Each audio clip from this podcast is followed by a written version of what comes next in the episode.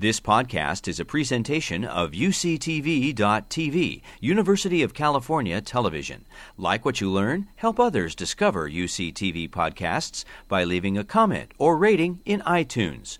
Good evening, everyone, and welcome to Science at the Theater's first fall 2013 event, New Biology, New World, question mark, sponsored by the Friends of Berkeley Lab. My name is Jeff Miller, Head of Public Affairs at the lab, and I will be your host for the evening. Uh, welcome to to those who are viewing this event uh, via our live stream feed. Uh, Science at the Theater has a growing fan base around the country, and we appreciate your interest and support. Now, tonight's topic, new biology, probably sounds a little familiar. I think there have been several new biology periods in my career, so maybe we should have called this, you know, the new, new, new biology. I, I, don't know. But in any case, what I do know is that I think when the night is done, you will have an understanding about why we think this new biology moment is different from those that have gone before, and why we are so really very excited about its possibilities and promise. Now, our guides to this new world tonight are four Berkeley Lab scientists, all seated before me here Carolyn Larabel, Jay Kiesling, Adam Arkin, and Manfred Auer. And for those who happen to look at the New York Times online today, you will have noticed uh, there was a section at the top, uh, the Science Take section with videos. And I'm happy to report or announce that in some of those you will see tonight because those were uh, our Mr. Auer's uh, demonstration of his work, and we're very happy. Congratulations to you that was featured in today's New York Times. Uh, we're going to have uh, two more Science at the Theater events this fall one on October 28th and one on December 2nd. So if you go to the Friends of Berkeley Lab website, website. If you're not already a member, please join. But if you go there, you will see announcements for upcoming events. With that, I am happy to introduce Jay Kiesling, who will explain and define this mysterious new biology. Jay will then be back later in the program to close out the evening's presentations. Please welcome Jay Kiesling.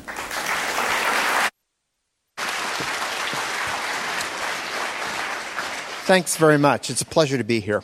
Uh, new is is in the eyes of the beholder, and I uh, decided that new goes back a ways, um, and I want to just describe some of the discoveries that have happened uh, over the last, say, 60, 70 years, um, and then talk about how biology is changing. And I've listed just a few important ones up there. Uh, the one at the bottom, 1948 carbon fixation, that actually happened here that happened on the UC Berkeley campus and at Berkeley Lab by Melvin Calvin, where he used radio labeled carbon dioxide and looked at how it got fixed into plants and described how plants fix carbon dioxide. And of course, that's the basis now for our understanding of photosynthesis. Um, and it's led to all kinds of discoveries. Uh, and, it, and Melvin Calvin earned uh, the Nobel Prize for it. And there's a cycle named after him called the Calvin cycle. Uh, in 1952, the structure of DNA was described. Uh, in 72, the first recombinant DNA molecule was synthesized, so 40 years ago. Um, we entered the genetic or the recombinant DNA age. And then shortly thereafter, it became possible to sequence DNA, and from that, then we've been able to read out the genetic code. Now, one thing I think that it contrasts these discoveries from the ones that I'll talk about in just a minute is that these were largely done by single investigators. Individual scientists, maybe working with a few graduate students or postdocs or technicians in their laboratories, made these really important discoveries. And this is how biology has pretty much been done for uh, many decades. Now, this is in contrast with how physics has been done. And that picture on the left there is Ernest Lawrence, uh, the, the founder of Lawrence Berkeley National Laboratory. And uh, he is really renowned for developing teams of scientists to work together to uh, start to discover the most impar- important aspects of physics. And his way of putting teams together to do and to solve big physics challenges has led the way to all of these uh, big physics problems and, and uh, this big science in physics. Now, that was really something that was foreign to biology until the Human Genome Project came along. And we started to sequence the human genome because all of a sudden it wasn't one scientist doing it at the bench, but it was going to take many scientists working together in teams. In fact, we established entire genome sequencing centers and even divvied out human chromosomes to countries for them to sequence. So it was a huge change in how we do biology. And this led in 2001 to uh, the human genome being sequenced. And just before that, as a test that we could actually do genome sequencing, the first free living organism was sequenced, a microbe. Now, this changed how we do science and how we do biology. And in sequencing these chromosomes, uh, human chromosomes, in fact, Berkeley Lab was one of the pioneers in this. The Joint Genome Institute, which is in Walnut Creek, California, and run by Lawrence Berkeley National Laboratory, sequenced hu- three human chromosomes. And when they completed that project, they then turned their attention to sequencing microbes and plants involved in environmental problems and involved in energy production. Now let's jump ahead to today. This is a picture um, from the front cover of the strategic plan for the biosciences area at Lawrence Berkeley National Laboratory. This is an area that's composed of about 800 scientists, and many of those scientists work in teams. Tonight, you're going to hear from four scientists who are, uh, doing work in teams, and they're going to describe research projects that are going on in their laboratories, but done in teams. And we really believe that over the next decade or so, that by working in teams, these 800 scientists can solve some of the nation's most critical problems in energy, environment, health, and in manufacturing. And so you're going to hear snippets of those stories tonight. So um, I want to introduce my colleague and friend, Adam Arkin. Adam is a professor in the Department of Bioengineering and also director of the Physical Biosciences Division at Lawrence Berkeley National Laboratory. Adam? Well, first of all, wow, it's really great to see you all here. It's an awesome turnout. And um, it's not often we get to talk to so many people about what we do. Um, I'm kind of a hard first choice. I work in pretty technical things. So I'm going to tell you kind of what my worldview is. Um, for tonight, in any case, I'm a contextual engineer. That's someone who tries to work on how things that we try to build interact with the world around them. And that means, for example, if we design a molecule, how does it interact with its host, its cell? How if we design a cell, how does it interact with other cells and the environment around it? And once we do that, how does it interact with the world and the environment? Um, also, very importantly, is how does the fact that we're able to do these things make us interact with each other as human beings, both as engineers and as society? Um, and I'm trying to figure out ways in which we can study the engineering of biology in a way that allows us to impact society positively and builds trust among each other, uh, both as engineers and as uh, a people. Now, I want to tell you why we have to do it. This is not this is not something that we have a choice about. We are up against a number of big challenges in our world. Um, and so, uh, bioengineering in context, there you are. Uh, this is a, you can't read little words. Don't worry about that. I'll get to the big words in a minute. This is a, I love two dimensional graphs. I'm an engineer, so here it is. This is a, actually a report from the World Economic Forum in 2012. This is a group of risk ana- analysts. They come from the government, they come from non governmental organizations, they come from industry, they come from education. And they get together at a fancy location, as they want to do, and they begin to think about things that are in danger. Uh, and what you're seeing here is sort of a likelihood of an impact on this axis here. That's, so this is very likely, this is unlikely. And up here is how bad it is if it happens. And so this little dot over here, up at this upper right quadrant, which is high impact, high likelihood, is chronic fiscal crisis. Okay, I mean, that's, that's not a prognostication, right? It's happening right now.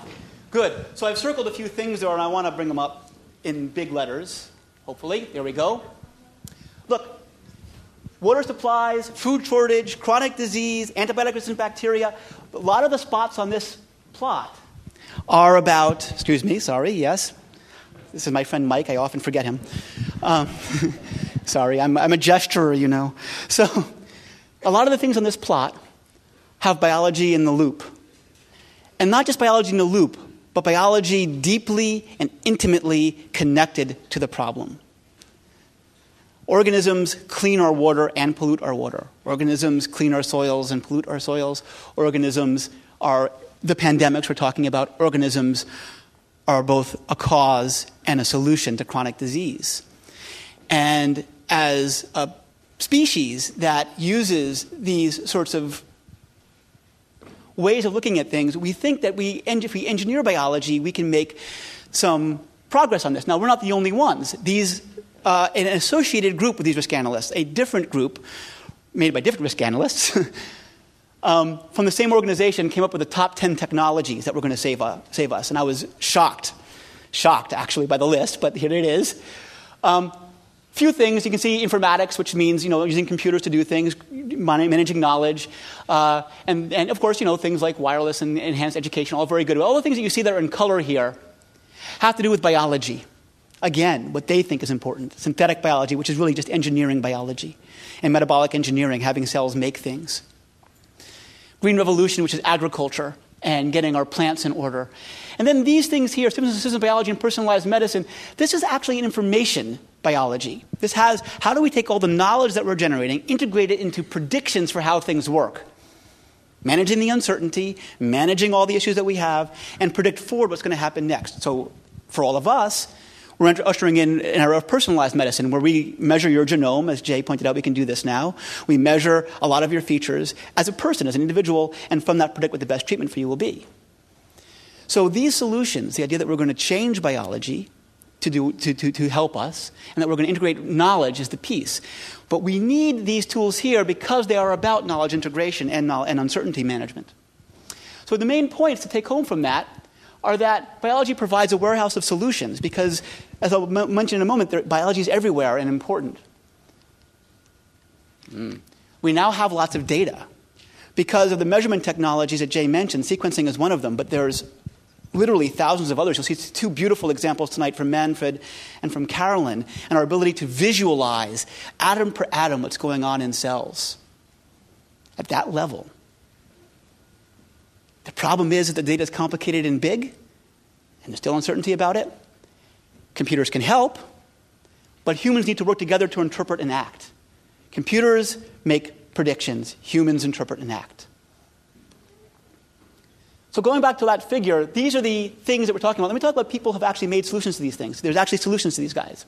People have created for these top three things natural organisms that they've planted and stimulated to remediate. A good example, for example, is the first patented life form. You guys know what that was? That was an oil-eating bacterium. It ate oil. You know what? You know why it didn't get used? Two reasons. One is people were scared of it. Okay, it's a released organism. But second was the bacteria that live where oil spills happen like to eat oil.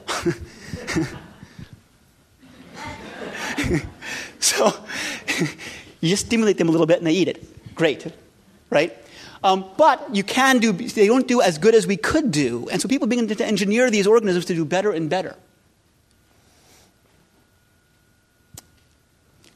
Extreme volatility in energy and agricultural prices, food shortage, and antibiotic resistant bacteria, Jay has been a leader in trying to build, have bugs build chem- chemicals for us. They build chemicals that are fuels. They build chemicals that are pharmaceuticals. They build chemicals that are materials, that are, that are, that are displaced petroleum streams. And plants that feed those bacteria. And you have to build the plants to feed the bacteria because uh, plants have been trying to fight off bacteria their entire evolutionary history. And you've got to you know, rebuild them so that the, they're edible to those organisms. Antibiotic resistance and vulnerability, to, vulnerability to pandemics. We have microbial production of new scaffolds for antibiotics. You might, might know that antibiotics are a real problem these days. We're having problems you know, in resistance and the like. And synthesis of new viral vaccines, a spectacular example, uh, is, a, is a very controversial figure, Craig Venter, can take a sequence of a flu virus in China and synthesize it and make it into a vaccine in his laboratory in San Diego over the course of a week. The bits are transmitted, made into atoms that are the virus and are the vaccine strain, the vaccine proteins that you would make. It's an amazing change in the way we do things. And then a rising rate of chronic disease. There's two really, there's, we're beginning to get to the point where we can engineer our cells that live inside of us to be healthy. One of the most spectacular examples was by Carl June at UPenn, who engineered T cells, your own immune cells, your personal immune cells. immune cells that would be circulating in you if you had cancer. He engineered them by making these special, special receptors on them, these sensors on them that could sense your cancer and make them kill your cancer cells. And he cured people of leukemia using this thing this year. Amazing. People have also begun to engineer gut microbia uh, to, to, to, cure inflammatory bowel syndrome and Crohn's disease and things like this. And you know what's really gross and what the best treatment, right, one of the best treatments right now is, is poop transplants. You can take poop from your, from your spouse and transplant it into you and you can get better. I know, gross, but cool, right? But imagine, imagine, you know, you, you know, a lot of these bugs, these are things that can live inside you and protect you against infection, can protect you against inflammation, can balance your nutrition, and all of these things. And we're getting to the point where we want to engineer these things. We have to do so in trust. If I engineer it, it should do what I say and no more. If I do it, it should be safe. If I do it, it should work in the environment. Let's talk about bacteria for a minute. I'm going to give you some, some interesting numbers. There's 10 to the 30th bacteria on Earth. Bacteria, 10 to the 30th bacteria on Earth. That's, that's insane. That's, that's 10 to the 11th stars in the Milky Way, about 10 to the 23rd in the observable universe, and 10 to the 30th bacteria. You can put a bacteria in every star and we'd have some left over. It's cool, right? There's more bacteria cells in you than there are cells of you.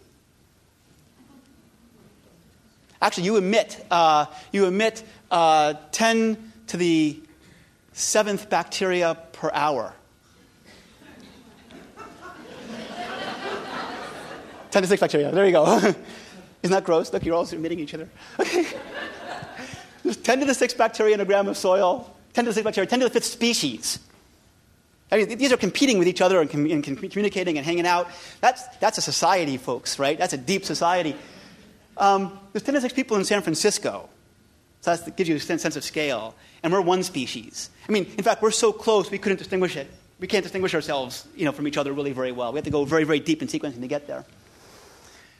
Each microbe, each microbe is about uh, a micron. It's about a micron. There we go. Microbe. uh, it's about four megabases. Four megabases, um, which means I can put 8,000 genomes in the flash drive in my pocket. Okay, not all the data about them and so on.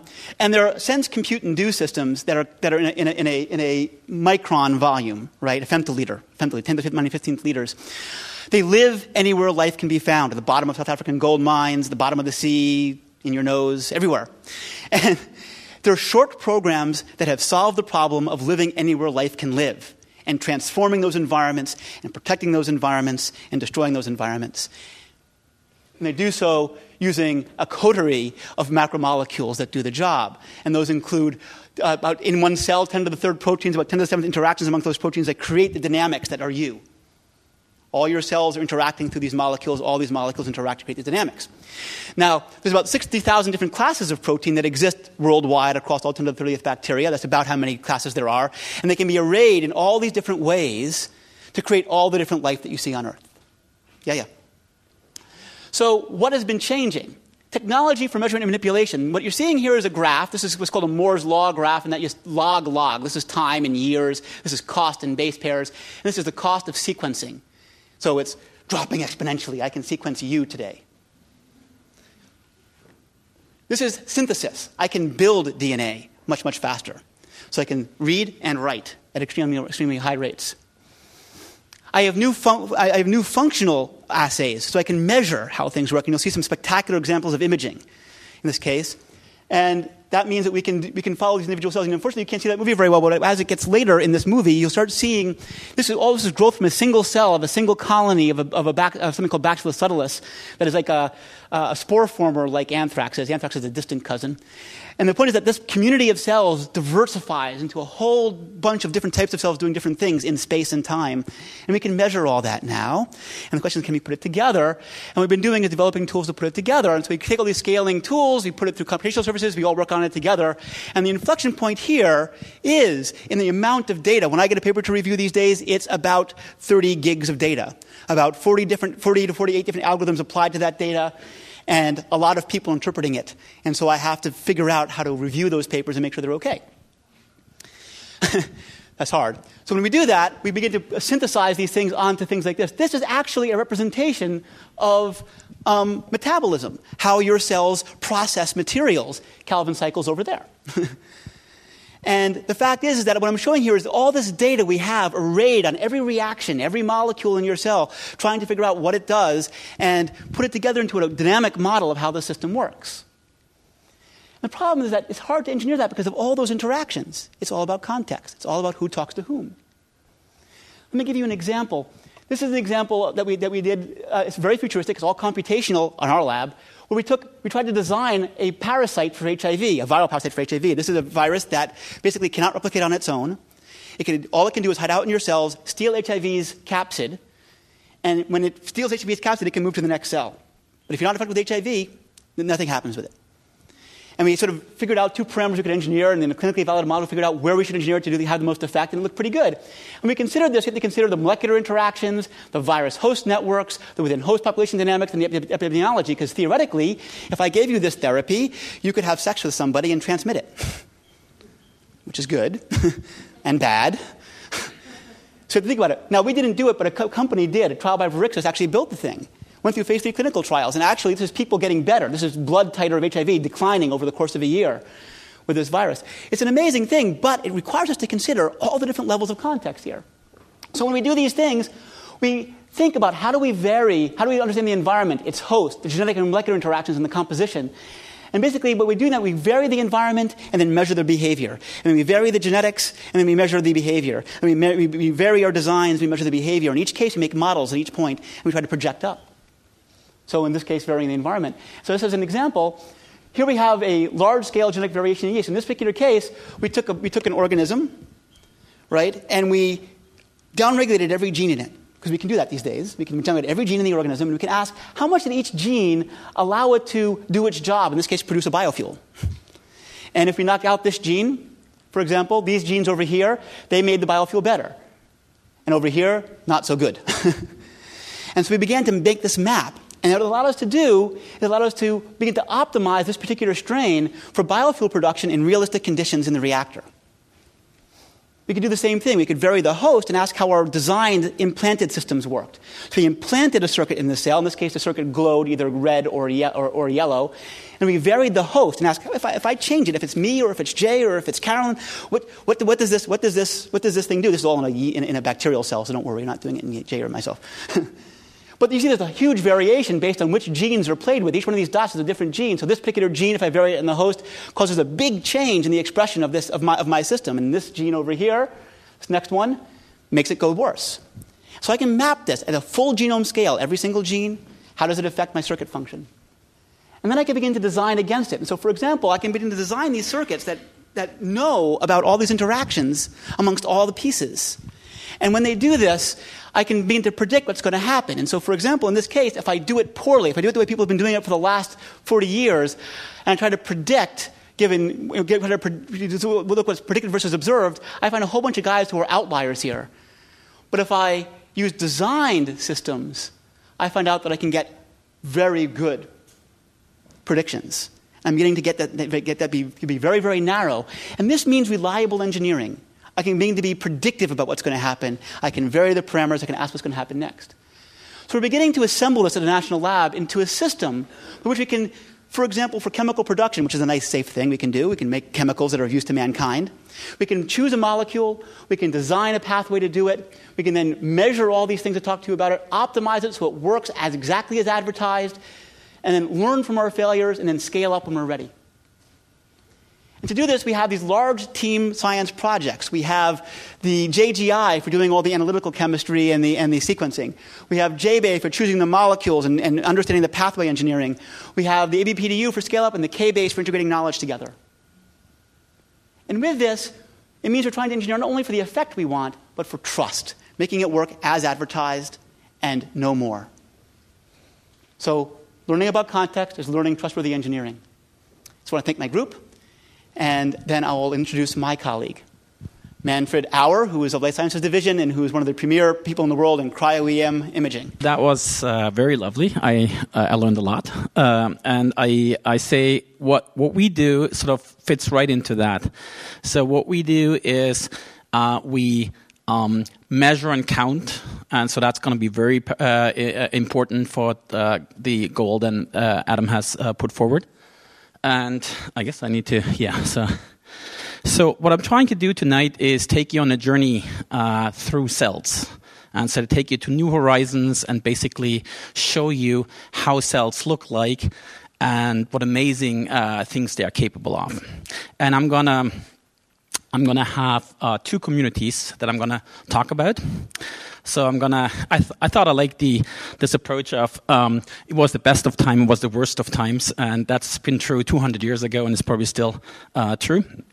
Uh, some things never change, but it's also the best of times and worst of times uh, in uh, biology. It's uh, it's beautiful. We have this amazing amount of data that we can now generate, and it's really daunting what we're going to do with that. Um, Okay, so first, before I sort of run out of time, I want to thank my team. And this is really uh, a team effort. Some people actually here in the audience uh, from my team. And I really thank them from the bottom of my heart because they actually do the work while I'll kind of try to get money uh, to uh, make this all work. Okay, um, and also, as, as uh, Jay has pointed out and, and Adam has pointed out, uh, this really uh, takes a lot of collaborations, like a lot of very different people with very different skill sets, and we couldn't really just do this thing with sort of one, you know, skill set. So I'm, I'm even have an artist in my lab that actually uh, contributes to our research. So I want to tell you is. Um, why I think actually imaging matters. So if you just sort of look at this here uh, and you get sort of a little set you can buy yourself, it's really hard to know that this thing is about to fly. And you only know that because you can start putting the uh, wiring diagram together and you can start sort of appreciate what interacts with what and that's how you sort of get to function. So I would argue that um, what we really need to have in biology is getting away from the old phone book and going towards sort of the Google Maps where we really start to superimpose all this information on top of one another. And the way I tend to liken this is if I have the topography, the highway network, uh, the you know all Starbucks around me, and there's a traffic jam, I can make an informed decision whether I want to take a detour or want to take a, a, a, get a coffee. And that's really where we need to get to. If with any of those informations alone, you would not be able to make this decision. You need them all on top of one another. so one thing you have to sort of uh, realize, I think, is that if we ought to understand life at all levels of complexities, we need to consider the very molecular and you know, Adam has been pointing towards the genomes and genes. Uh, we also need to understand the proteins, the gene products. We need to understand how the genes sort of work together as macromolecular machines. We need to understand how the macromolecular machines work together as a cell. And we need to understand how cells to work together in either a tissue or a community uh, to fulfill their function. and when you do that, you're really uh, facing increasing complexity in scale. It's impossible to understand a human being at atomic level. It's too much information. You need to abstract going from level to level. And you need to sort of appreciate or need to sort of be okay with uh, a decreasing resolution, a decreasing level of detail, a higher you go up, go up in the complexity. And I would argue we need lots of different uh, imaging modalities, for example, to sort of visualize this entire process. And since you can't really beat physics and the tool set is limited, the only solution out there is to mix and match all the technologies. So that has a lot of problems uh, going with them. But um, uh, what I really wanted to uh, start showing you is what actual cells really look like, because you have this sort of cartoon uh, idea uh, that cells sort of has nucleus and the Golgi and the mitochondria and all of that. But then you actually start looking into a cell, and that's just the tiny sliver of a cell. Here's what you see. This actually is a cell that, uh, that lets you hear. The rare reason why you can hear is because you have a cell like this, and it's complicated. It looks like the moon's surface. There's so many things going on here. It's really complicated. So the problem we're dealing with in biology, it's incredibly complex. It's not a simple cartoon, but we'd like to understand it at cartoon level. Okay. It gets even more complicated now if you get into a tissue. And it's a little dark here, but you can still sort of see it. Now all the cells are actually have different shapes, even their nuclei uh, are have different shapes. There's a lot of things happening here. So this is just about 20 cells. There is like, uh, like you know, a, a, million times more uh, in every organ. It gets more complicated if you go into a tissue. Now it becomes incredibly difficult. Now it is even the tissues themselves are organized in a sort of a different, in a sort of, in a, in in a special way, and they all sort of need to work together. So we're really at this point now where we'd love to have a sort of a molecular understanding of something like as simple as a zebrafish embryo. We're not there yet, but what I'm trying to tell you today is we're getting there. We're sort of about to embark on those kind of endeavors. Okay, so what does it take? Well, the unsung hero always is uh, pay attention to preserving the thing that you want to look at.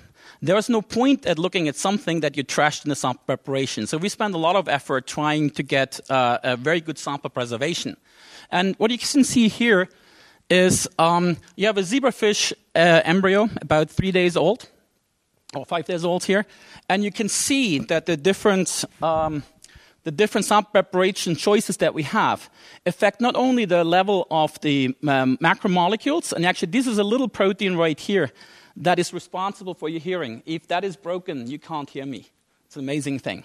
But it's also at the level of organelles, at the level of, tissue, uh, of, of, cells, and at the level of tissues. So we need to get this step right here. There's no point to analyzing any of uh, samples that have, that have sort of this kind of uh, uh um, preservation. Okay, so what else does it take? Lots of money. These microscopes are not cheap. They're anywhere sort of in the ballpark between one and six million dollars, and the sky's the limit. You can always add more goodies uh, to it, and it's really hard to get that amount of money. Uh, and you know, and to and once you have the instrument, it's really hard to come up with a service contract uh, of all of that. So it's really little things that's holding us back. You know, it's not the big things; it's little things holding us back. So anyway, there are three different uh, microscopy approaches that I'm going to talk about. Uh, one of them is you taking one object and you're basically rotating that 140, uh, uh, uh, taking 140 images, rotating it from plus 70 to minus 70 degrees, and another one uh, this way.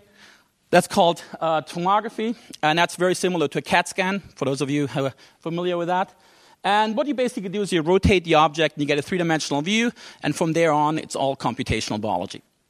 Uh, or you take uh, a so-called focused ion beam approach, where you work your sample specimen into a block, and you literally um, slice off the very front end of the block, and you just look at the block first, slice it off, look at it, and so on.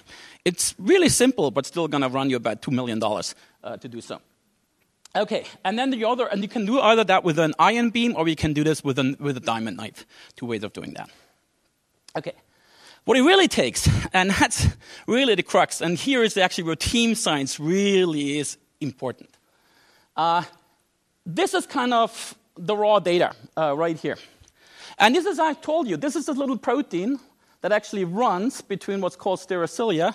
And if this protein is broken, you're deaf. Not even hard of hearing, you're deaf, you can't hear. This protein stretches and it opens up channels on, uh, on, on one side, and that is how you can actually hear.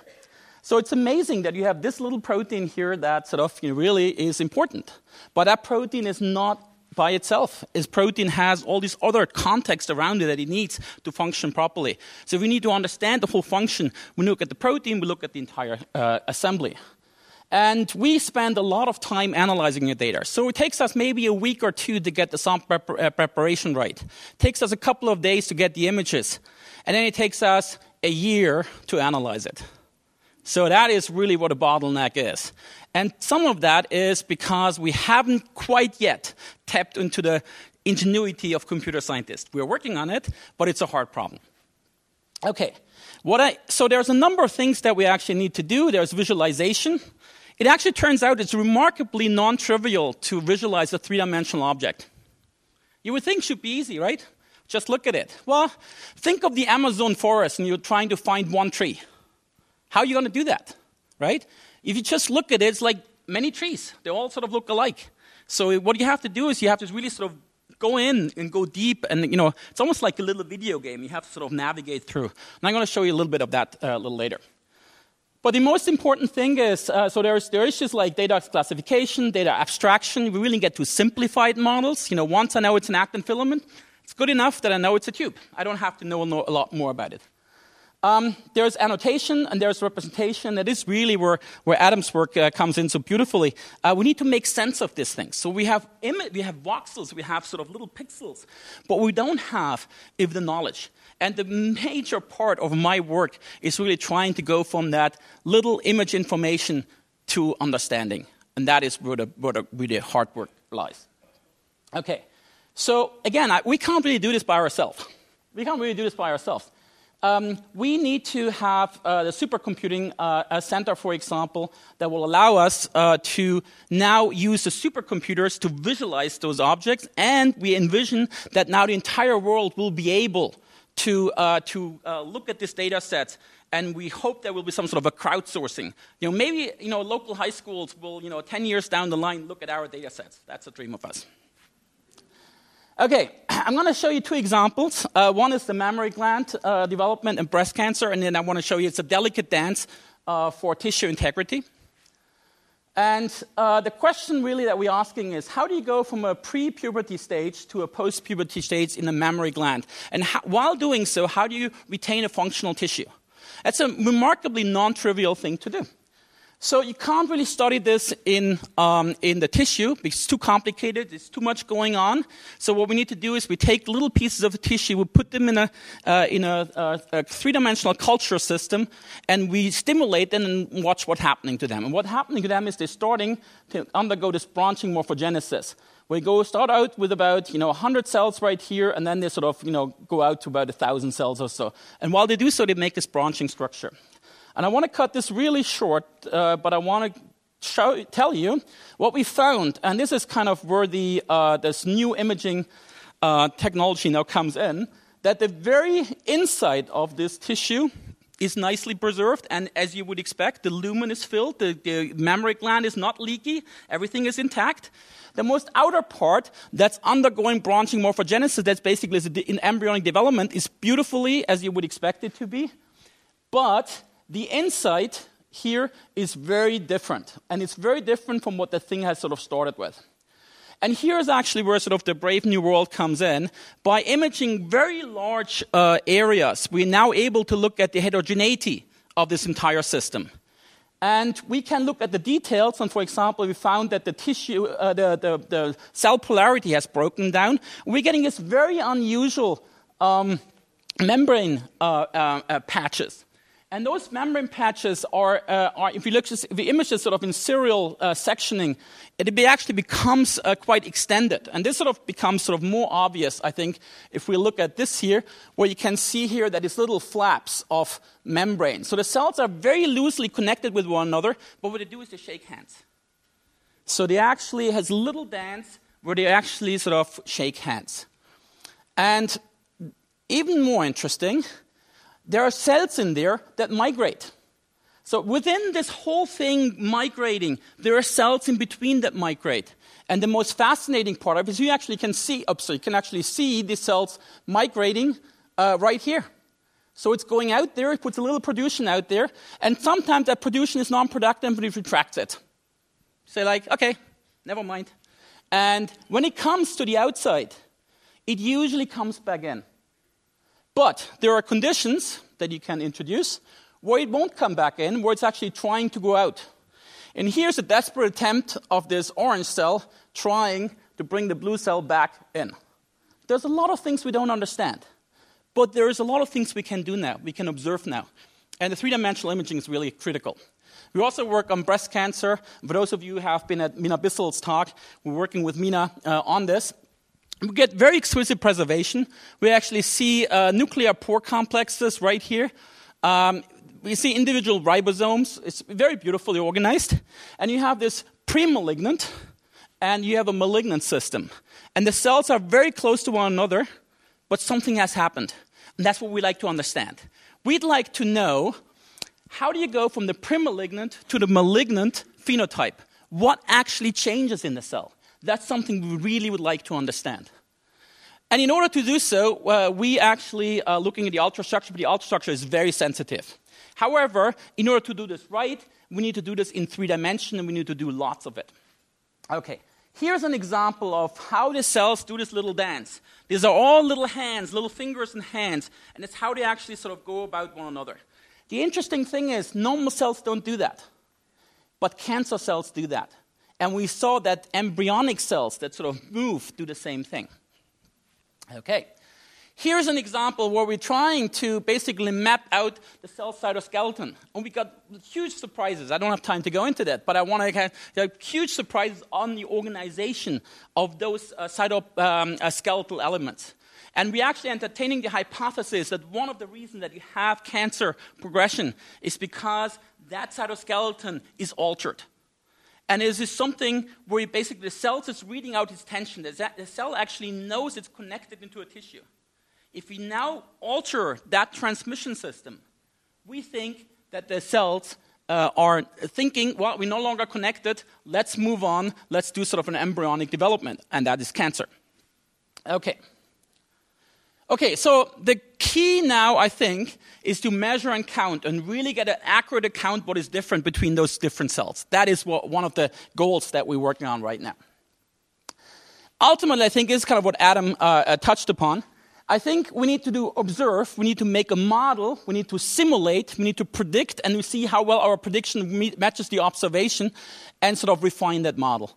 And I think that is one of the novel things in biology. We're getting to the point now where we're starting to become more like an engineering discipline, where we're making this cycle of refinement and doing better than we sort of did before. Okay, very quickly, and this is what the uh, New York Times uh, luckily uh, picked up uh, on uh, we have these microbial communities. And the microbial com- bacteria here, they have a social life too. They're actually very social organisms. They actually don't like to hang out by themselves. Because if you're by yourself, you get eaten. But if you hang out with your bodies, you're protected. You know, safety in numbers. And the, the, the biofilms are organized in very complex ways. It's not like they're growing everywhere they can. They're making very distinct architecture Nothing more uh, uh, um, fascinating, I think, than the myxobacteria that make these very elaborate mounts and very elaborate structures. So they can be very close in a biofilm, which one of the reasons they can't be eaten so easily. And they secrete these vesicles. And they have this form of social motility where they basically, what they're trying to do is they, they, they move around like a pack of wolves. They find their prey, they're circling around it, and then they digest it. Just as simple as that. They're very slow, but they're very persistent and they're doing it very well. They also have adventurous motility. Some of them are able to move out by themselves. And they make these very complex fruiting bodies where hundreds of thousands of cells come together, single file, and make a mount. Very, very uh, uh fascinating behavior. So we have discovered that these cells um, secrete out not just vesicles, but chains of vesicles. And we really were wondering what it was doing. So one of the things that we, that we found is that in those vesicle chains, and again, this is why team science is so important, because we're able to dip into these various uh, technologies that are out there. Uh, we found some of the proteins that are known to be transferable between uh, bacteria are found in those structures. So they're helping each other out. They're giving each other a hand. They basically help. But they also use those to kill. They actually use this to kill other people, uh, other species, right there. They make this network, and so we call that uh, bacterial social networks, which is probably the reason why we got the play from the New York Times. And what you see here is that the, this uh, um, bacteria in this biofilm have the ability to communicate with, one, with one another in a stealth mode. They kind of are able to send a message to one another and nobody's listening in. So, um, you know, one, one, one of them, media, sort of just said, like, it's like a general uh, using Twitter, you know, instead of, you know, uh, instead of uh, a, uh, uh, a, a, secret uh, um, communication channel. Okay, I'm almost done. Here's James in my lab. He's a very talented artist. His is this depiction of what's happening here. So the E. coli cells, the guys in blue, use that to, to communicate with one another. They leave messages in a bottle for other species. They also leave uh, little mines, water mines, that other species may come upon. And they use it to actively attack another species. And to sort of make that point, oh, I want to come back to that in a minute. But another thing I want to tell you is Myxococcus uh, actually makes this colonies in this very uh, bizarre way. So you have these channels here of higher and lower density. When you cut through the very edge of that, you see they make themselves little compartments. And we, use, we know they use these little compartments to effectively colonize. It's like for the, it's a highway system for them. It's the ability for them to actually go out and everybody's going the same direction. What we actually find is if you no longer have this ability to make these structures, then everybody gets in a traffic jam and nobody's going anywhere. And you get run over by your, by your competitors. In order to study this more systematically, what we have done, and I really uh, appreciate the, uh, the internal support that LBL offers uh, uh, some scientists for some sort of what they consider groundbreaking uh, research, uh, we actually sort of used um, um, acoustic printing technology to map out a pattern of different bacteria, different strains pitched against one another. And some of them grow very close to one another, and some of them stay far apart from one another. And so we've been using, or we've been developing uh, this, uh, and I should say my colleague uh, uh, uh in uh, chemical um, science division has developed this new mass spectrometry imaging. And we're combining that with fluorescence microscopy, we're combining with electron microscopy. Now we have three different eyes and ears on the same problem. And one of the things I want to show you here is this is actually the colony here. You see some cells, all these little black dots are all cells here. We're coming to the edge of that. It thins out, the very, very few cells. We're coming back to that region. And there's something in between before we sort of hitting the other colony on the other side. When you're actually sort of coming in, you see some cells, and you see this kind of pile of trash. And we really don't know what that pile of trash is, except when you do the electron microscopy, it looks like vesicles, it looks like membranes, it looks like EPS. So this guy's erecting a gigantic wall of China. Gigantic. And we don't know how they do it, you don't know why they do it. And one of the things we're trying to figure out right now with the mass spec imaging, the chemical side of this. We want to see whether there are toxins in there. We want to see whether they basically uh, leave a, a tra- or pen out a trail, an unpenetrable um, wall that you have to chew through before you get to the good stuff. Okay? So I hope I have uh, convinced you that imaging is a powerful discovery tool. Um, I think we need to combine a variety of different imaging structural imaging, chemical imaging, reporter molecule imaging.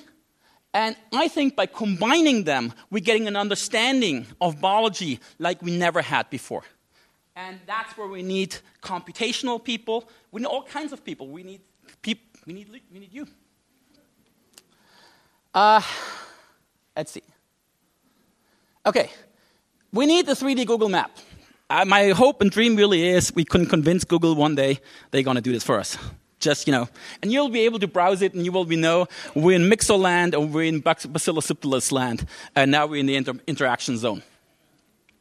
But the computational tools is really one of the things that changes it. This is something that is really changing the game for all of us. Because now we can create terabytes of data. One data set is a terabyte of data. There is no desktop computer that can handle that. We're creating now uh, data at, this, at the pace where you can no longer actually look at the data. And that's where the supercomputing uh, will come in very powerful. And of course, naturally, Berkeley Lab is right on top of it. Okay, thank you very much.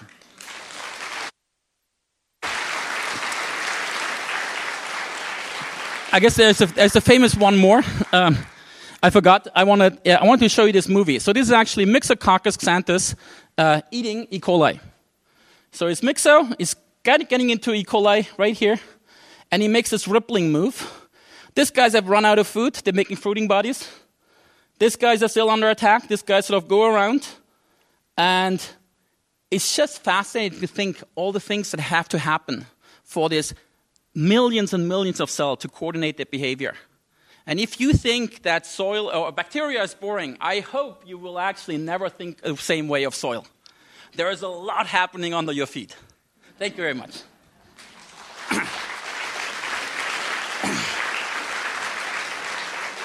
Okay, uh, with that, uh, it's my pleasure to introduce uh, Carolyn Larabell, who is a professor at UCSF, uh, and she's also the head of the National Center for uh, X-ray Tomography, and she's also a, a, member of the Physical Bioscience Division.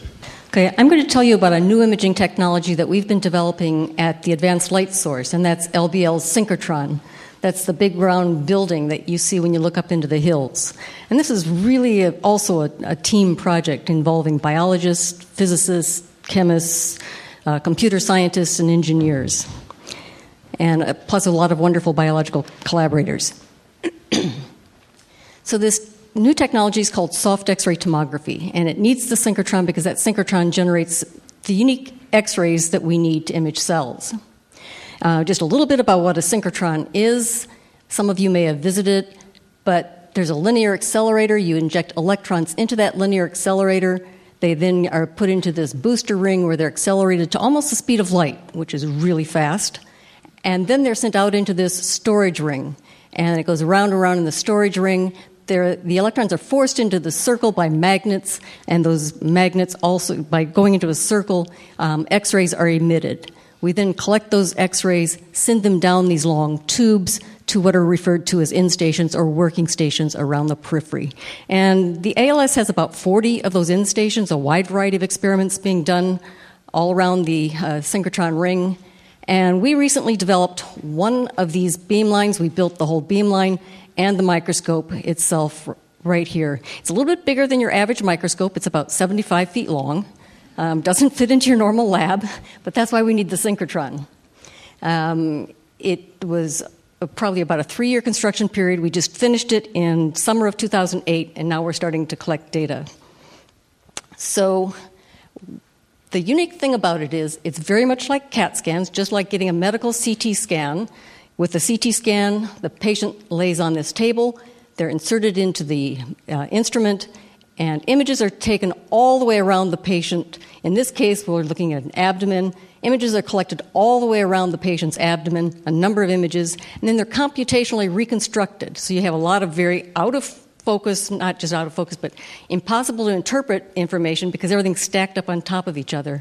You do the computational reconstruction, and you come up with a very sharp image of the inside of the abdomen. And you can see all the different organs livers, kidneys, and all the different organs in the abdomen without cutting into the patient, which is a really powerful tool. Well, we're now doing the same thing, but on a single cell level. And that's because we have the um, x rays that the synchrotron up at LBL is generating. So we'll do it one cell at a time. And let's start with an example of blood cells. It's very simple preparation. You collect blood, you spin down the cells gently. You then place the cells in a very small glass capillary. They line up in a row. You then collect images all the way around the capillary.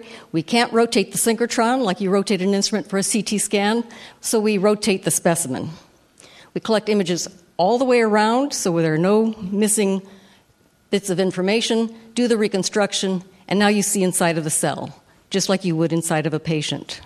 Now, this is just one single section, not a physical section, a virtual section through that cell, but you can see all of the information, whoops, all of the information inside of that cell. And the unique thing is because of the x rays that we're using, we're seeing them based only on the organic composition of the cell. We don't use any stains, they're rapidly frozen, and that's the only preparation involved. Don't see any staining, don't use any staining, and what you're seeing here is based only on the amount of organic material in a voxel, which is a 3D pixel. So what appears dark has more organic material than what appears light. The technology that we're using is imaging in what's called the water window, and that's a region where carbon and nitrogen, which all of our molecules are made up of, the carbon and nitrogen absorb water. Our cells are roughly 70% water, they absorb the X rays m- much more than the water absorbs the X rays. So you see the, the X, you see the structures just based on how much organic material is in a voxel, not any stains. And not only that, rather than just a single section, you have the entire cell. So now we're flipping through the images of that cell like you'd flip through a stack of cards, and you see all the components in the cell you can see the nucleus here, the light regions and the dark regions. You see the worm like structures that are the endoplasmic reticulum where proteins are made. You can see mitochondria, which is the storehouse, uh, energy storehouse, and all of the structures. Again, no staining, no chemical fixatives, sort of Berkeley style biology, no artificial preservatives, no artificial colors, all natural. Just rapidly freeze it and image it. Then, the other interesting thing about the imaging technology is that you get quantitative information. Because it's all based on how much organic material is in a voxel, you can plot the histogram of the entire cell. And so, where you see high peaks, there's a large number of voxels in the cell that have what's known as a specific linear absorption coefficient, the X ray measurement that we read from the full tomographic reconstruction. So, it tells you a specific amount of molecules in a region, but it's also telling you how crowded that region is. So, this re- region to your left is um, a lower crowding, there's a lower linear absorption coefficient than the regions on the far right. So, the farther to the right, the more crowded a region of this cell is. And the nucleus is a region where genes are transcribed, and it's telling you that the region that has these active genes, where a lot of transcription is occurring, is lower absorbing. That means things are less crowded and transcription can occur. It's lower absorbing than the dark colored regions in the nucleus, which is where the silent genes are, turn, are located. So, genes that have been turned off that you don't want to use are in the dark regions. So, you get that information and you can measure a lot of different cells. And we're finding that the difference between individual cells is tremendous, individual cells within the same tissue, etc. That linear absorption coefficient is also very handy. Manfred was showing you a lot of lovely images that you segment different structures out of the cell, segment meaning color coding them, isolating them, and color coding them. Well, we can use these linear absorption coefficient measurements to do that automatically. Tell the computer to go in and find a specific absorption coefficient and automatically get that region and do a segmentation.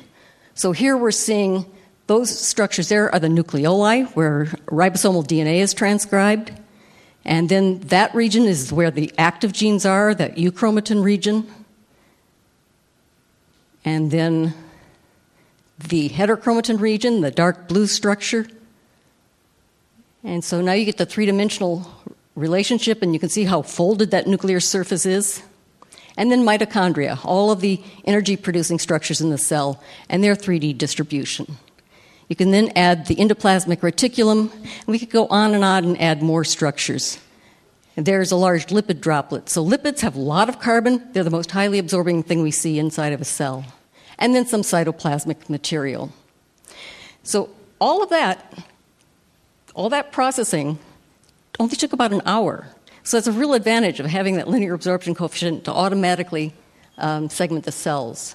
So the whole thing Imaging the cell takes about five minutes. Reconstruction can be done in about 20 minutes, and then the segmentation and 3D imaging in about an hour. So, in one and a half hours, you have a lot of data.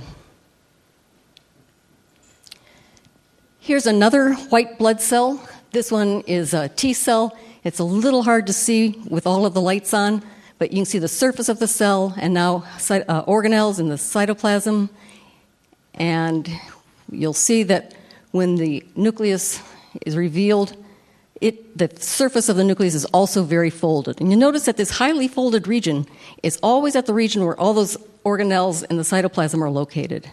So, why would it be so folded? Well, you can imagine that that's a way of increasing surface area so that information can get in and out of the nucleus. And a lot of information can get in and out of the nucleus and transferred from the nucleus to the organelles in the cytoplasm where it's needed. Again, all automatically segmented.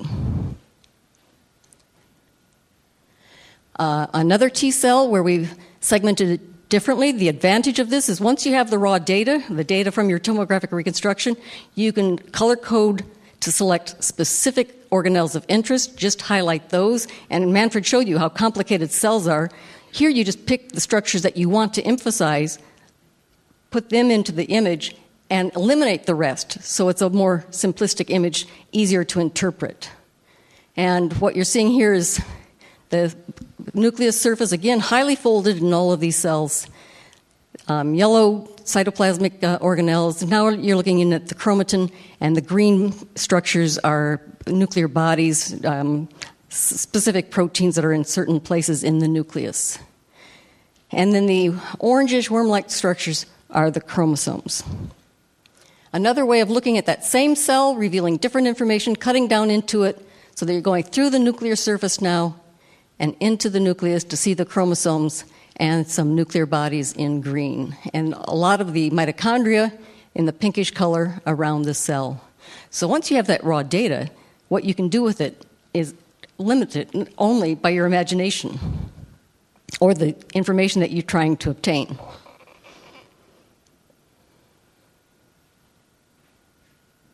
Okay, we'll close that cell up and then move to the next one. We never damage them, we just put them back together. Okay. This is another white blood cell, and this one is now differentiated. All the cells I showed you before were not yet differentiated. They hadn't finished going through their developmental process to determine what specific um, molecule they're going to uh, focus on um, making and using in their cellular process. This one, however, is completely differentiated. And there are a number of things you'll notice. The nucleus is now very round.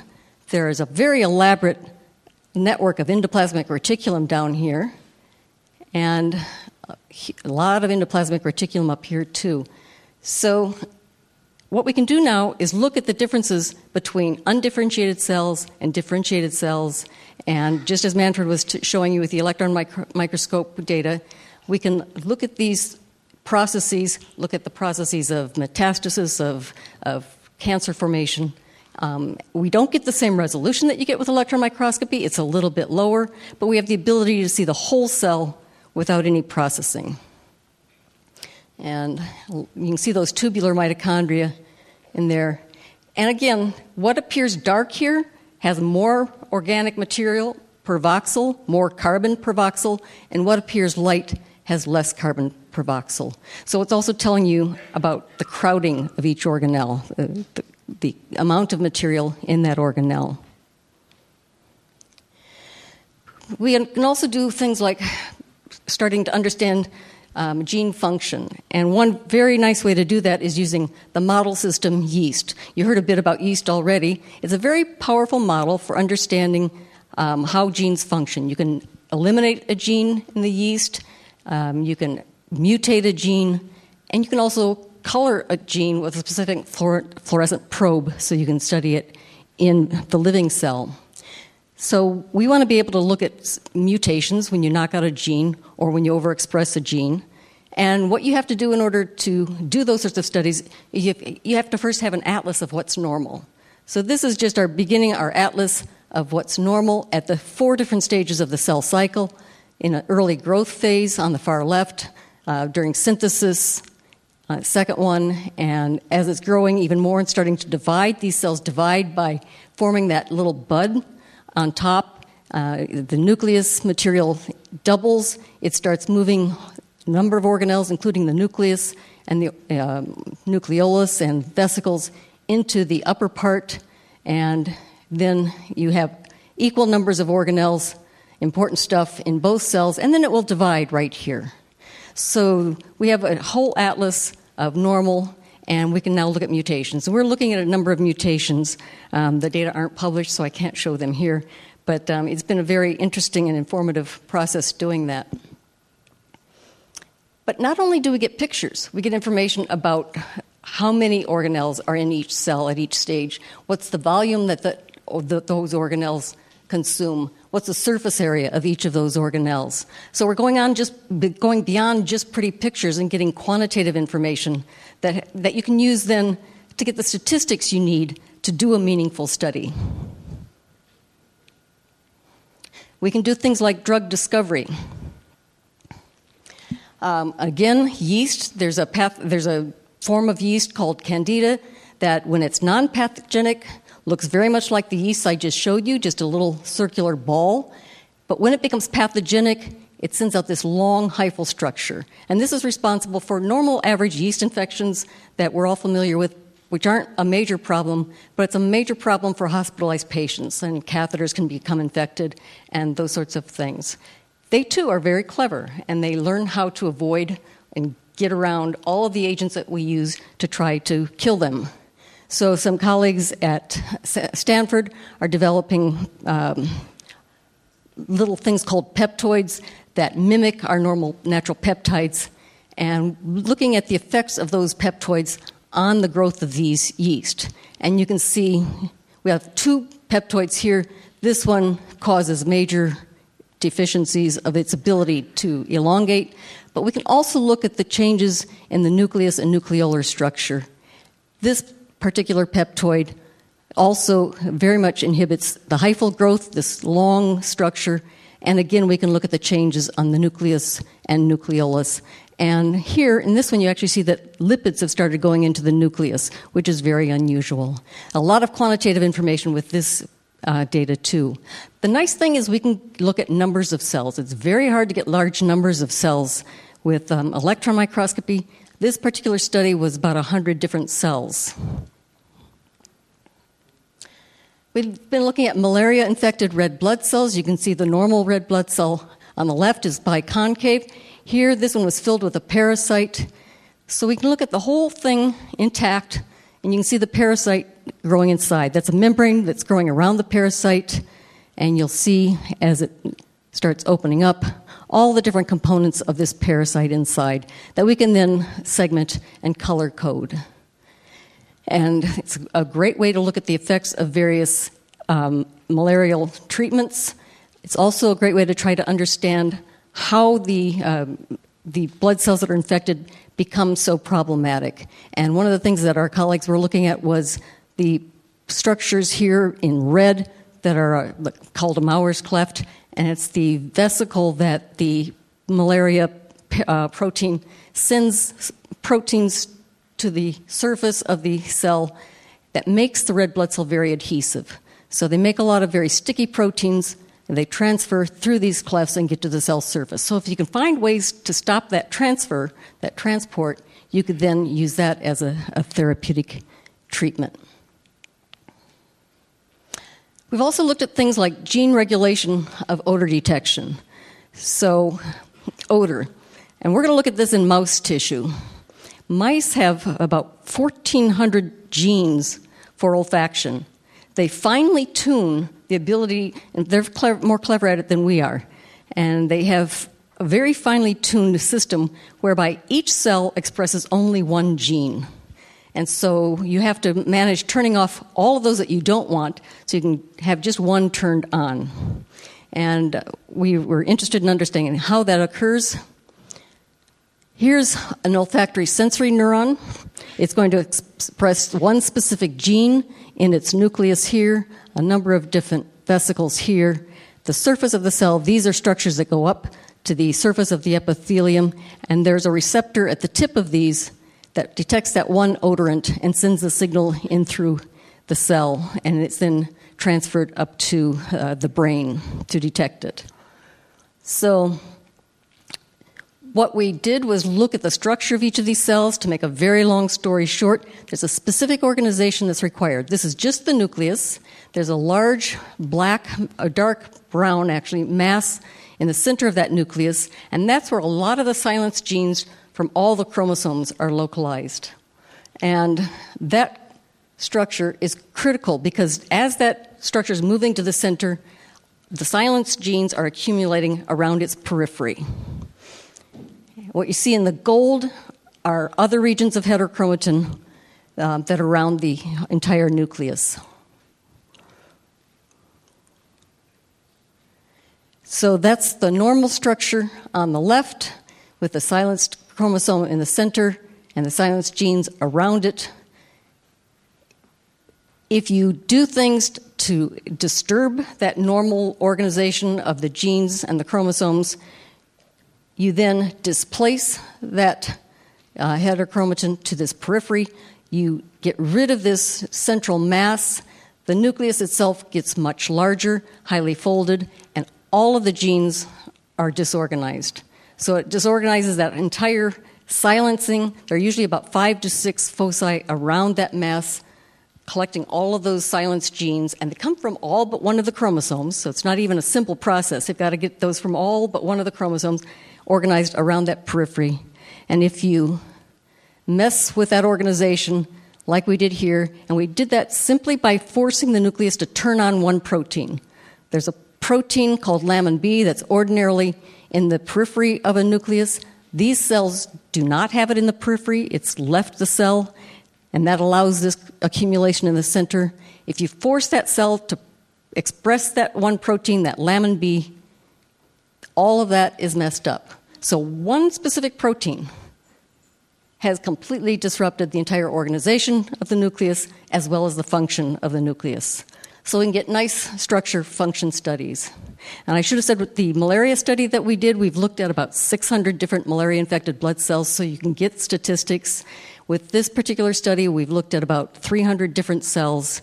So you get the statistics. And doing, doing this, we have realized that the, there's an amazing um, difference in organization of each cell. You cannot overlay two cells on top of each other. They're very different. They can do the same thing, so there's a lot of things in common. And what we're trying to figure out now is what's critical for these normal functions? What things do they have to have in common to perform the same function?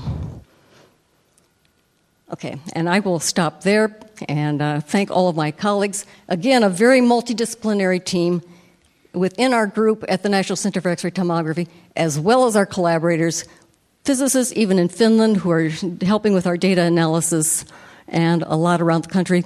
Uh, biologists in Australia who are doing the malaria work, and the wonderful support that we get from the agencies that um, help us out. And thank you.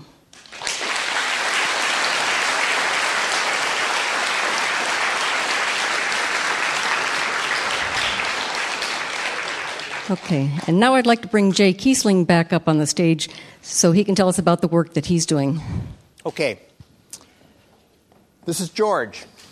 Um, I met George when I was in uh, Kenya in January. Uh, I was uh, visiting an area called Kisumu, Kenya, uh, which is right on Lake Victoria. Uh, it's an area where 80% of the population has malaria. Um, George lives in this house up here on the upper right. Uh, it's a mud hut. Uh, they were lucky enough to have scrounged for tin for the roof. Um, and you can see that it's not in great shape. And the lower right is the clinic that I visited where I met George. Uh, George came in with his brother. George is about four years old. His uh, six year old brother brought him in because his mother was working out in the fields. Um, and it was really hot. Uh, it was about 95 degrees. And you can see that George is in a jacket, long pants, and he's got a runny nose. So uh, the nurse immediately grabbed him, brought him in, and uh, pricked his finger and put a drop of that blood on uh, this little device right here. Very simple. Um, just put the blood right there in the corner, and then she took uh, a few drops uh, of a buffer and ran his blood up on that uh, test.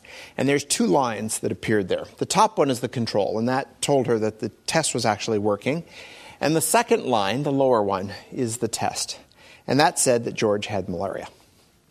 So uh, she then weighed George, and she pulled out a packet of pills um, tablets uh, based on his weight.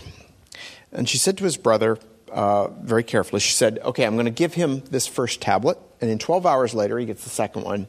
12 hours after that, he gets the third one. And then he takes the rest every eight hours thereafter. And so she told it to his brother a couple of times, and they left the clinic. Uh, and then she turned to me and she said, You know, Jay, uh, she's he's going to feel better after the third pill.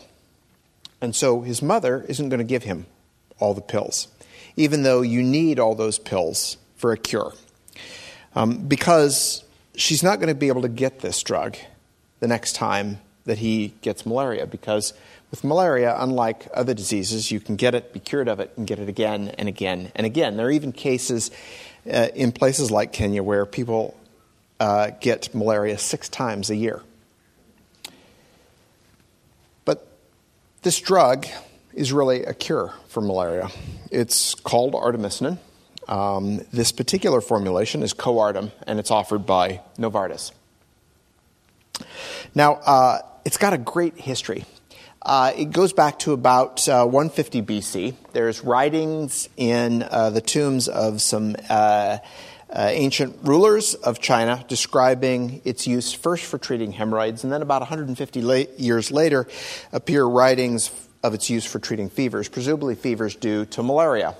And it was completely forgotten then until about the Vietnam War. Uh, the Chinese were fighting uh, essentially the U.S., North uh, and South Vietnam, and um, uh, the uh, uh, ruler at the time, Mao, said to his military corps, um, "You know, the soldiers are getting malaria. They can't fight there. we've got to have a better cure for malaria, right?"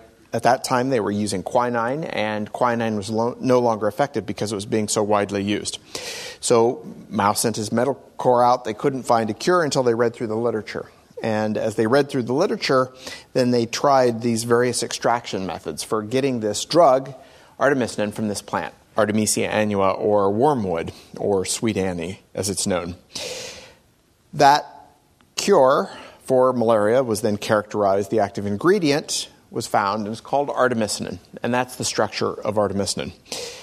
Um, this plant grows in many parts of the world. In fact, um, in many parts of the U.S., it's a weed. Um, but there are certain varieties of this plant that produce artemisinin in relatively high quantities, enough that you can extract uh, from the plant and produce a medication. So, what happens right now is this plant is grown in plantations, uh, very large plantations now in China. It was first grown in Vietnam, where the disease was uh, prevalent. Uh, malaria has pretty much been wiped out from Vietnam. Uh, those plantations grow large quantities of this drug. They purify it from the plant. Uh, it used to be purified from the plant using gasoline because that was the only solvents they had available, but now they actually have solvents because they're doing this in large plantations. They extract the drug and then they sell it to the pharmaceutical companies that then formulate it into these therapies that then are used for treating malaria. And any one of these can be a cure for malaria. Now, the challenge is that if you're a pharmaceutical company, um, you uh, want to predict how much drug you're going to need, and so you're going to put an order out for artemisinin. And uh, you'll put that order out about 18 to 24 months in advance of when you need it. In fact, the pharmaceutical companies right now that are making artemisinin combination therapies employ economists to predict how much artemisinin they'll have so that they know they'll have enough available. Unfortunately, they're not very good at it. And, and this plot shows uh, the challenges in producing artemisinin combination therapies. So in red is the artemisinin price, and in blue is the artemisinin supply. Um, so uh, the drug was discovered in about 1972, but it took till about 2003 for the World Health Organization to recommend it as the drug of choice for treating malaria. And immediately there was huge demand for the drug, and the price shot way up to about $1,100 a kilogram. Farmers started planting it like crazy because all of a sudden it was affordable for them to switch from planting food to planting artemisinin. And so they grew the plant. In fact, they grew so much of it that there was an oversupply by 2007 and the price went way down. Of course, that meant that later on they weren't going to plant it anymore because there was no longer a market. And this is the challenge that children like George face in Africa. It might be available today, but tomorrow it might not be available. Turns out that this year, 20, 2013, there's an oversupply of artemisinin because the crops have been grown so well and the price is going to plummet, which means that next year or the year after, there won't be enough. So, a few years ago, my colleagues and I uh, got a grant from the Bill and Melinda Gates Foundation. We engineer microbes to produce chemicals, as Adam said, and we decided that we ought to be able to produce this chemical, artemisinin, by engineering microbes to produce it. So, we went to the Bill and Melinda Gates Foundation and got a grant for $42 million to engineer microbes to produce this drug. And, and the, the proposition to the Gates Foundation was simple. We're going to take the genes in the plant that naturally endow the plant with the ability to produce artemisinin and transplant them into a yeast. So rather than producing ethanol, um, you would grow up this yeast in large vats and they'd produce artemisinin, growing on sugar. We'd extract it from those fermentations and we'd deliver it to people in the same way. But rather than having a two year timeline from the time you predict you need the drug to the time you get it, you'd have a two week timeline. So uh, that drug has now gone commercial. In fact, um, we just launched the commercial production in April. It's it's uh, being uh, the yeast are being grown in. Um, uh, Eastern Europe, uh, in a factory there, Sanofi uh, Aventis, a French pharmaceutical company, has licensed the process. Um, they are producing the drug, and then it goes to Italy, where it's uh, where they do the chemistry that I showed right here, and then it goes to Morocco, where it's tableted, and then it goes out to treat patients. And the first drug should be coming out any time now through this process. Um, there are about uh, 250 million people on the planet who have malaria at any one time, uh, and roughly a million people die of malaria every year, um, and 90% of them are children under the age of five. Having affordable, highly effective artemisinin could alleviate all those deaths every year. We hope that's the case. Now, it turns out that artemisinin is a hydrocarbon. It's, it's about very similar in composition to diesel fuel. Um, and about the time we finished this project, um, the U.S. was using the most foreign oil that it had ever used, um, and the price of oil was skyrocketing. This was uh, 2007, 2008. And we realized that this microbe we had engineered to produce a drug, a drug for poor people that needed to be extremely affordable, was a hydrocarbon. And that if we just pulled a few oxygens off that hydrocarbon, that in fact we'd have a great diesel fuel and maybe a great jet fuel. So uh, we started a company called Amyris, which is located in Emeryville, that's now working on producing these fuels. We also started a research institute in Emeryville called the Joint Bioenergy Institute, where we're engineering microbes to produce hydrocarbons, hydrocarbons that would be identical to the kinds of fuel that we now get from petroleum, so that when you fill your car up with a renewable fuel, you don't have to compromise on how you drive that car. You get the same kind of performance out of that car. You don't have to swap out the $3 trillion worth of transportation infrastructure we have now. Rather, we'll swap out some of the biology and engineer a microbe to produce a fuel that we can use in that transportation infrastructure. Well, it turns out that if you can do that, you can also engineer a microbe to produce a lot of chemicals we use on a day to day basis, like components in perfumes that would normally come from sharks rather than killing sharks to get those components that are in your perfumes, you can fire up the fermenters, and that yeast will actually produce those components.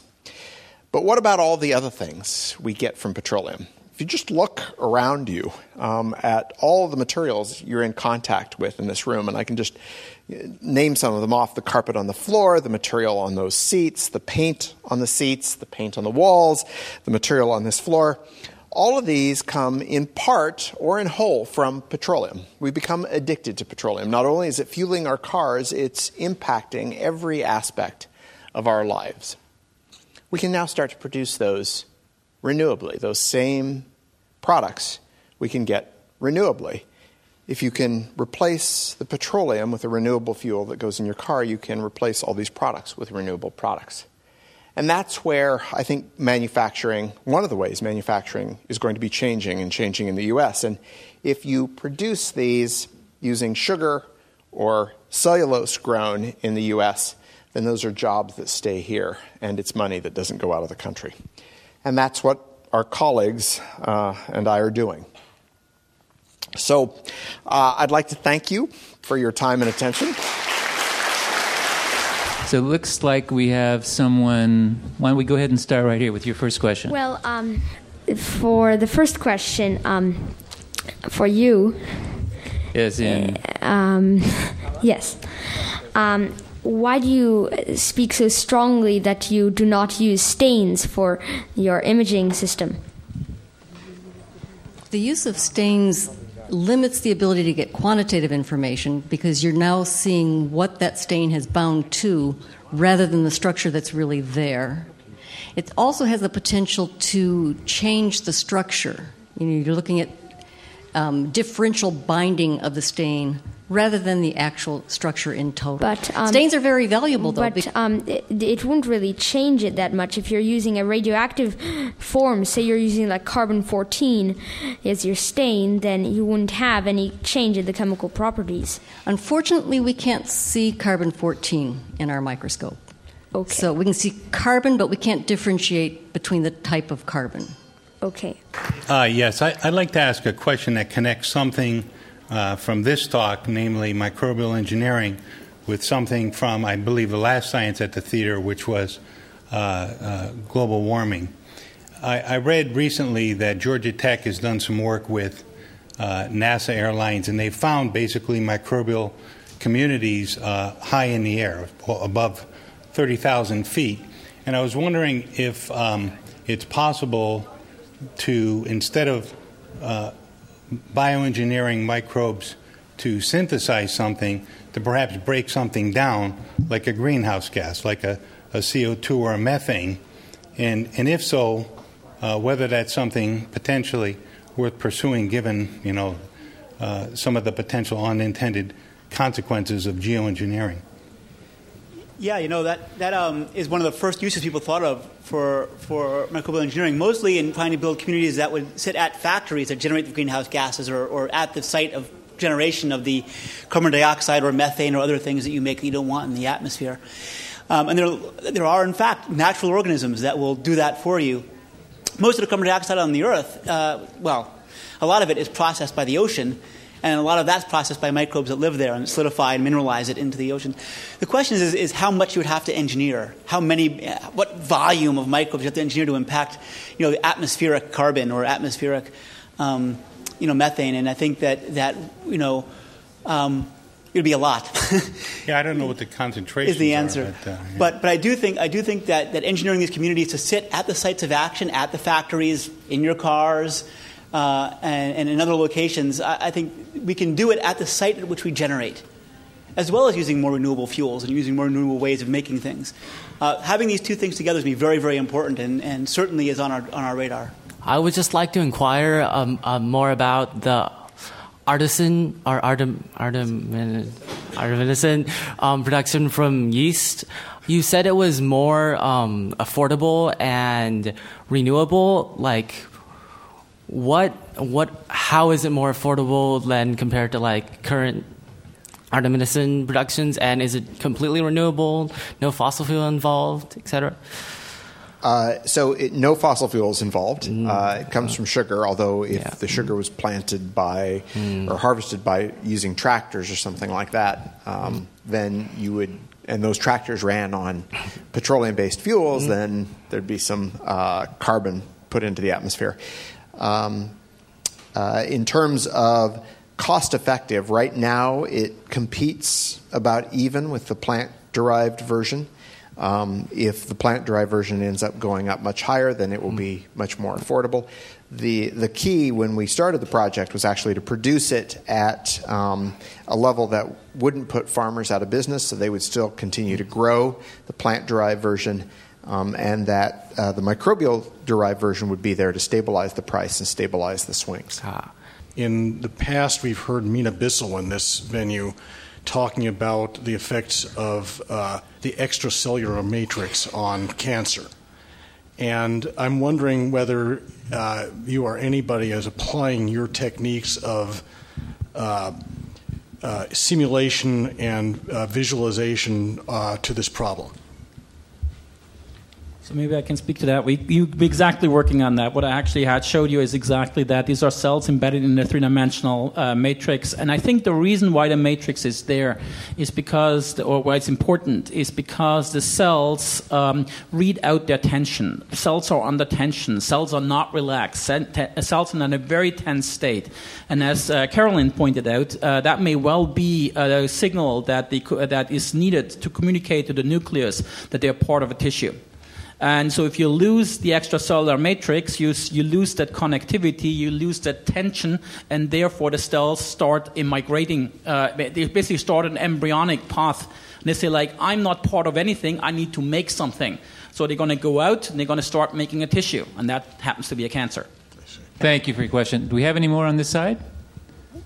We are done. No more questions? Thank you, Berkeley Lab scientists. Thank you, audience. Remember, we'll be back uh, at Berkeley Rep on October 28th and December 2nd with programs. Please check our website, friendsofberkeleylab.lbl.gov, and you can find out what the programs are going to be. Thank you again for coming. You've been listening to a podcast by University of California Television. For more information about this program or UCTV, visit us online at uctv.tv.